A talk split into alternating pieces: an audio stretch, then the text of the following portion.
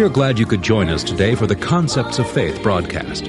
This program is dedicated to teach you how to put the Word of God to work so that it will make a positive difference in the everyday circumstances of your life. And now, here's Charles Capps.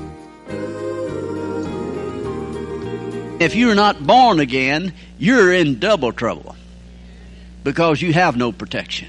I mean, Satan, he'll kill his own in a minute. And what we need to realize is that God is on our side. Amen. I am come, Jesus says, that you might have life. How many of you want life? Amen. How many of you want it more abundantly? Amen. Then Jesus said, I am come that you might have that more abundant life. Thank God. That's good news, isn't it? Amen. Jesus had some insight into Satan and what he had come to do. But you see, sometimes religious people think they have a better idea. And because it'll cause them to be able to have a pity party and think that, well, I don't know why God has put this on me, then they can lay down and have a pity party and feel sorry for themselves.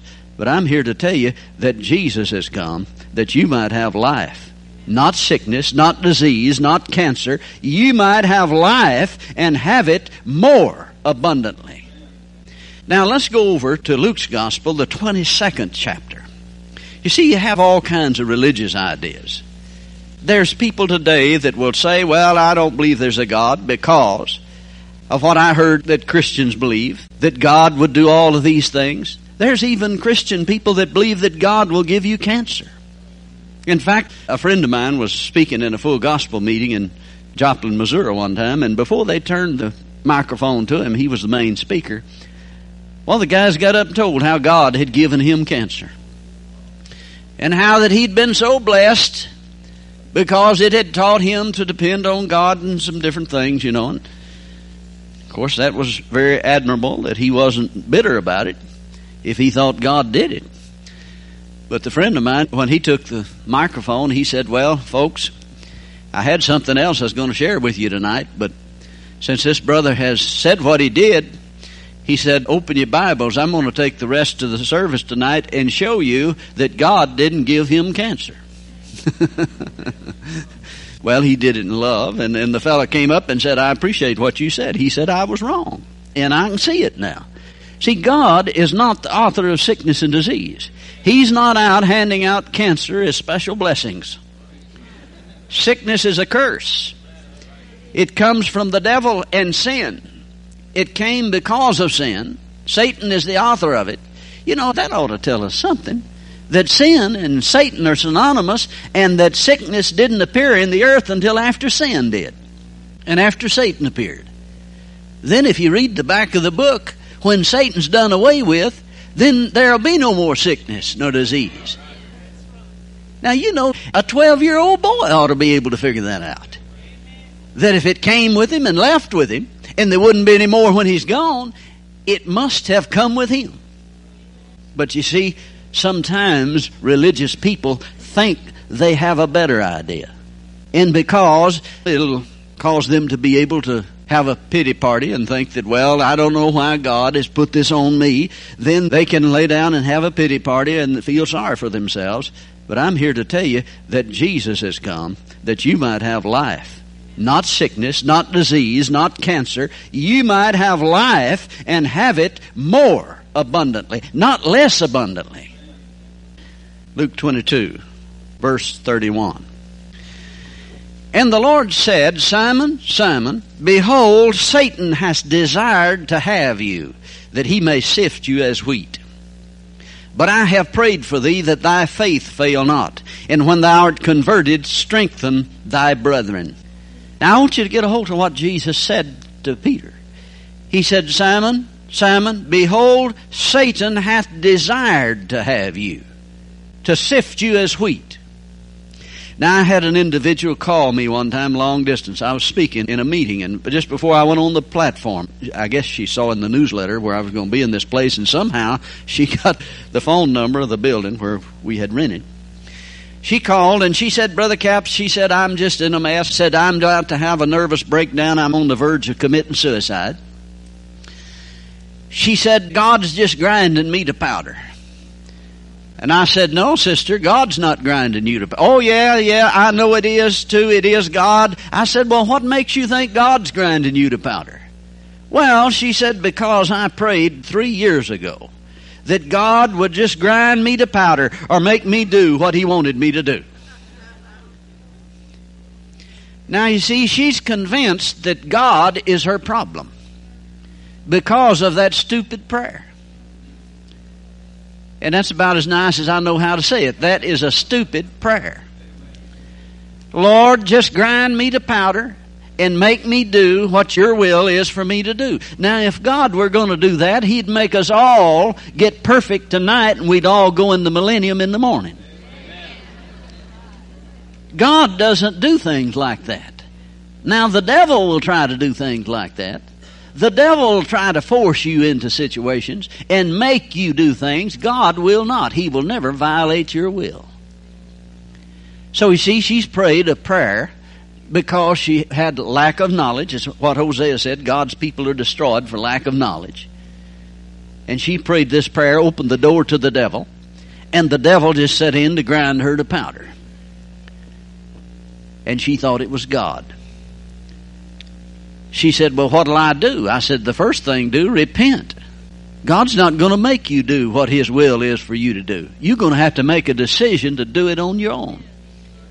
Now, see here, Jesus says to Simon, he said, Satan has desired to have you. Now, this same word that's translated desired, if I'm not mistaken, this word can also be translated demanded. He demanded to have you, to sift you as wheat. He said, I've prayed for you that your faith fail not. Now, evidently, faith can fail. Or Jesus wouldn't have said, I've prayed for you that your faith fail not. So, you see, evidently Peter's got in a situation to where he's not walking where he ought to be walking. And I'll tell you, when you walk where you ought not to walk, you're capable of having a spiritual heart attack. Walking in known sin is a dangerous situation. Now, I don't know exactly all that it entails here when he said, when thou art converted, but we know that he talked about that he would never deny him, and before the next day he had denied him and even cursed. So he was walking on thin ice, to say the least, wasn't he? And Jesus said, Satan has demanded to have you. Now, see, here's the thing I want to point out to you. This is Jesus' attitude concerning Satan. Now, let's follow it, what we've talked about here. The thief cometh not but for to steal, to kill, and destroy. And then Jesus says about those that the Tower of Siloam fell on, he said, you think they were sinners above all other sinners? He said, I tell you, no. But except you repent, ye shall all likewise perish. And those that their blood was mingled with sacrifices, do you think they were great sinners above others? No, he said, but except ye repent, you shall all likewise perish. His attitude was that if Satan can get a foothold, he'll kill you in a minute. He'll destroy you. And I'll tell you, we're living in a time, folks, when you're not going to be able to get away with things that you got away with 10 years ago. I mean, Satan is going to move swiftly on the scene to bring destruction when you open the door to him. You know why? Because time is short. The Lord said to me several years ago, I was at church, and as I was prophesying, here's what the Lord was saying. He said, as you approach the triangle of the end, time shall grow faster and closer and faster and closer. And as I was saying that, I saw a V coming down like this, a triangle. And it got real pointed right down at the end. And the Lord was saying, time will grow faster and closer and faster and closer and faster and closer. And then he went on to say that there was a time when that an individual could be following afar off and still be within the lines, this line. But if you draw a line down the middle of that triangle to the pointed end, he was saying there was a time when they could follow afar off and they'd be within the bounds of this line. But as you come closer to the end, they have to get closer to the center to be in the bounds of that. In other words, the protection of God's power and of his umbrella of protection and his covenant. And he said, precept must be upon precept and line upon line. And I believe this is what Jesus is pointing out here, is the fact that Satan is out to kill, steal, and destroy. And I think we need to recognize that. I think we need to develop the attitude that Jesus had concerning Satan and his ability to destroy, especially if you're walking in his territory. Now, when you're a born-again Christian and you walk in fellowship with the Lord God, I believe God will always warn you when trouble is at hand. But now sometimes we're so spiritually dense we miss it. We miss it sometimes. But God will always warn you. And if we keep prayed up in the right attitude toward God and walking the best we know how in the way of the Word, we are under the protection of God's power.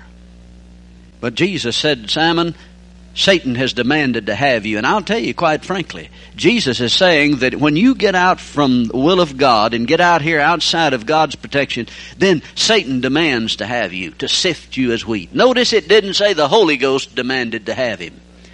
Satan demanded to have him. But oh, thank God, Jesus has come that we might have life and have it more abundantly. Praise God. God bless you. We do appreciate you joining us for the Concepts of Faith broadcast today. I trust that the Word of God has been a blessing to you as we've taught on developing the attitudes of Jesus.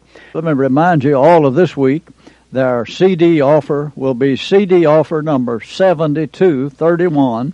It's entitled, Fighting the Good Fight of Faith. 2 CDs for $15 plus $4 postage and handling, a total of $19.